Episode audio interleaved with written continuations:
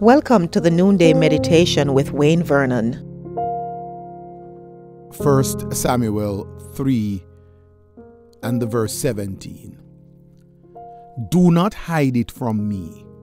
May God deal with you, be it ever so severely, if you hide from me anything he told you. Eli's words to young Samuel could be interpreted in different ways. At face value, it would seem as though Eli was threatening the young Samuel. But it could also be that he was admonishing him not to refuse to declare that which God had revealed to him, no matter who it was for and what it was about. Eli may also have been giving Samuel permission to be prophetic without fear. Loved ones, I believe that Eli was trying to encourage young Samuel in a number of ways. First, I think Eli was trying to assure Samuel that he had permission to tell him what God said. Eli would have suspected that Samuel would have been reticent to reveal to him what God had said to him. After all, Samuel respected Eli and revered him. Samuel ministered unto him, he served him, and he understood his place. Samuel understood honor. Eli gave him permission to speak to him on God's behalf. Loved ones, I have been often rebuked by persons with whom I have shared a word from the Lord. The thing that surprises me is that it is not like uh, people who are my superiors, it is often members over whom I have spiritual oversight.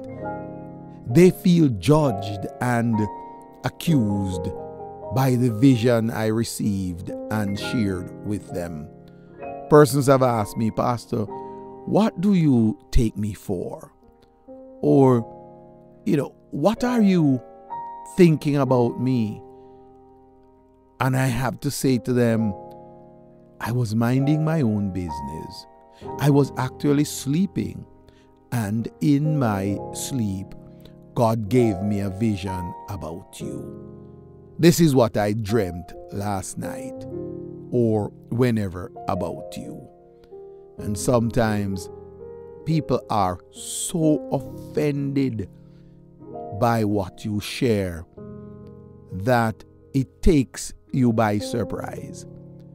In his conversation with Samuel, Eli conveyed to him that he should not think that he was being disrespectful to him by declaring what God had said.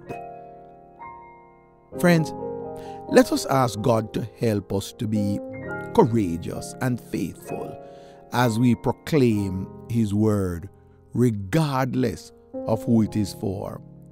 The second thing I think Samuel was conveying to Eli was conveying to Samuel is to help him to understand that he was called to the prophetic office.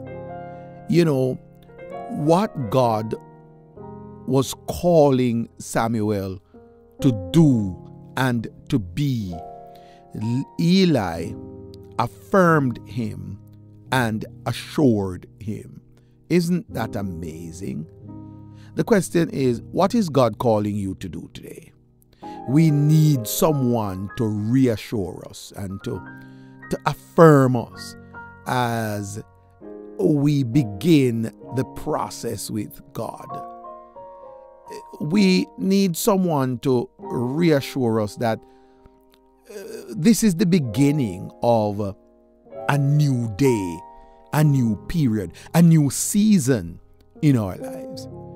And we need to also affirm persons, especially the younger generation, that this is what God is calling you to. We, we need some more Eli's who are not angry or afraid, not angry with the next generation, not afraid of the next generation, but who will cheer them on, even though it means that uh, they may now take over or God may be using them a bit more than He was using us or the other generation.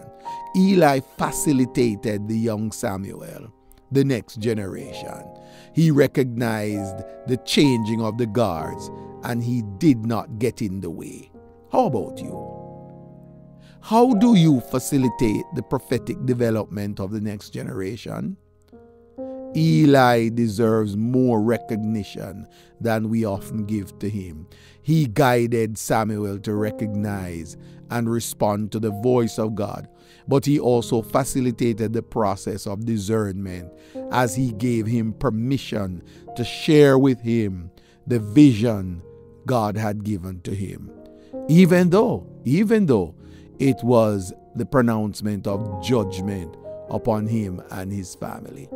Let us facilitate the voice of the next generation so that they may speak, Thus saith the Lord God Almighty. Should you need further instructions in these matters, please feel free to text the number 647 696 0422. And should you desire to surrender your life to the Lord Jesus Christ today, please text the word salvation to this same number. Someone is standing by to support you right now. Today is a good day for you to secure your copy of my book, Six Practices of Effective Leadership, on Amazon. The link is conveniently provided for you in the description below. If you live in Jamaica, you could get your copies at the Montego Bay, Sterling Castle, and Waltham Park New Testament Churches of God, or at the bookshop of, at the head office of the New Testament Church of God, located in Rodenspen in Old Harbor.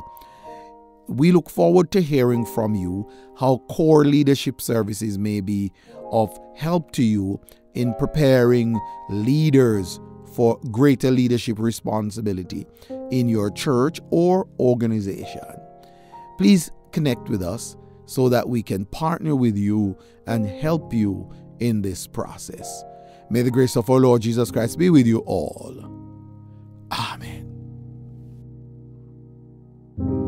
Thank you for listening to the Noonday Meditation with Pastor Wayne Vernon. Please forward this study to your friends, your relatives, associates, neighbors, and all those persons in your social network.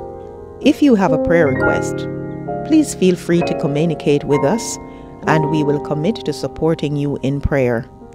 Until we meet again tomorrow, Shalom.